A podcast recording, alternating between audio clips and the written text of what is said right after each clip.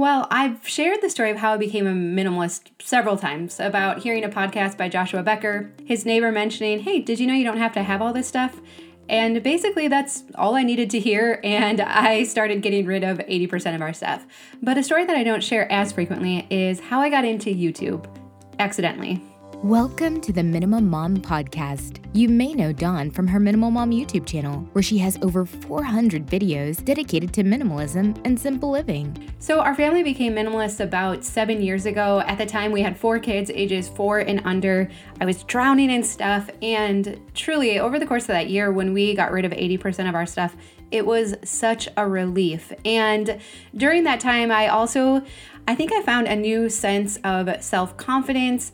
I was figuring out life as a mom and a wife, and it felt like st- things started to fall into place. A couple years later, we'd move on to our farm, and at that time, I committed to Tom that I would create some kind of income source to help offset our mortgage. And I had started my blog a couple years before, and it had times, especially during the holidays, where it would do well, but mostly it wasn't a reliable source of income. And so I was selling real estate. And I I enjoyed selling real estate. I especially liked the marketing side of it. I liked the people. Um, what was tough was Tom was working at a distance and we had four kids. And so having to, you know, drop everything and run to do showings and listing appointments got really tricky. And so it was just kind of stressful always trying to manage our schedules. And so about four years ago, I went to a blog conference, and uh, at the conference, there was lots of of gals who shared their stories of how they make a full time income on their blog, and I was like. I don't really care what it takes. I want to do that and I want to go all in. And one of the breakout sessions that I did talked about the power of video and how video is everything and you should be adding videos to your blog posts. And so I was like, okay, I can do that. If that's going to help make my blog more successful, then absolutely I will do that. So I got back home and that's when I did my my very first video on uh, sorting kids clothes. And so at the time, knowing that I wanted to add videos to my blog, I didn't want to overload my hosting. So, video files are huge, right? And so, I didn't want to upload it directly to my blog because then I would probably have to increase my hosting plan. And it, you can just run into all kinds of problems with that, slow down your site and everything. And so, I was like, oh, okay, I will just host them on YouTube and then I will embed it on my blog. And then I don't have to host it. It should load really quickly and not slow down my site. Win win, and so uh, I did the how to sort kids' clothes quickly, then I did a laundry video. And again, the whole idea behind this was just to put it into my blog posts. And then from there, um, I got some questions about kids' toys. And I was very passionate about kids' toys at this time because I had gotten rid of the majority of our kids' toys and it was working so well in our house. But I knew it can be tricky territory to navigate. So I'm like, "Hey, let's let's talk about kids toys." And I thought it would be like one or two videos. I think if I look at the playlist now, I think there's like 14 videos in it. It's a complex topic. um, but what I found then as uh, so this was in February that I started um, making the videos and by summer what I found was more people were finding me on YouTube than were finding me through Pinterest and my blog. And so as I looked at that more, I was like, wow, YouTube does a really great job of promoting my videos and getting them in front of other people who wouldn't normally come across my blog. And so over the course that summer, I started shifting my focus from my blog to just focusing on creating YouTube videos. And I would just look through the comments and I would see what other questions people were asking. And so I just kept answering questions and going from there. And so I think it took us, though, I think it was about two years in before we hit 100,000 subscribers. And that was the point where it started to make some money. We make money off of AdSense or the ads that play before the videos.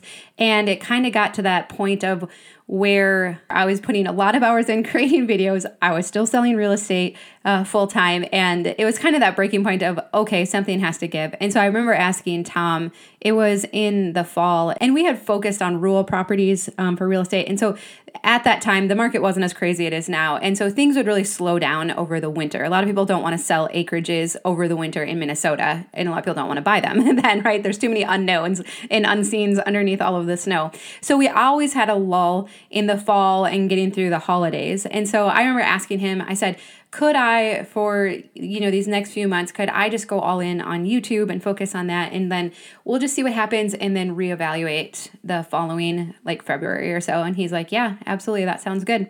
And so we did, and um, it worked, I guess, is, uh, is what I have to say. And so uh, since then, um, it's been my full time job. And then about a year and a half ago, then Tom was able to leave his job too. And so, completely something that I would have never imagined. I mean, my hope was just to help a few other moms get their laundry and their toys under control.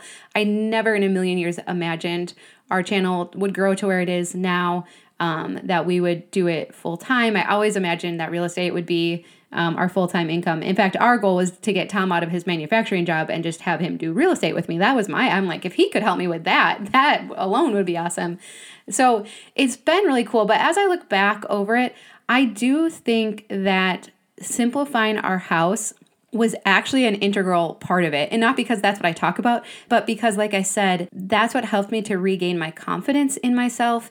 And it also made it possible because our house was simplifying. We had really streamlined our systems, obviously, our inventory, that I was able to juggle both real estate and making YouTube videos. Because we all know, I mean, in the beginning, you're just making videos just hoping someone's gonna watch or at some point it's gonna hit and so um you know, it was just all output and, and no, no, benefits for quite a while. And so I do feel like that if we hadn't had our house simplified and our systems simplified, I don't think I could have handled both. I think I would have gotten to a point where something has to give and I still need to make money. So I just have to focus on real estate. And that would have been fine too. You know, I think um, there's many paths we could reach our goals. I'm just so grateful that it's gotten to be this one for me because it it is just so fun to get to hear the stories and the testimonies. I mean, in the beginning, I really kind of wondered if I was the only one that was struggling with this stuff so much. I mean, you would see pictures of people on Facebook and stuff like, "Oh, my house is a mess," or "I'm a hot mess," or you know all that. But I, it really does feel like a lot of times like you're the only one that can't get it together. And so it's been so fun to be able to share our ideas, share what works for us, help to declutter toys and simplify laundry systems and to basically give permission to let stuff go. And that's what Joshua Becker did for me 7 years ago. I mean, it's so funny because I've said this before, but I like listened back to the podcast recently and I was like, it, the way he even said it was not overly inspiring or convicting. It was just like a passing comment but i was i was just so overwhelmed that that's all it took. And so i love getting to be the person now too that's like hey it's okay. You don't have to keep all this stuff.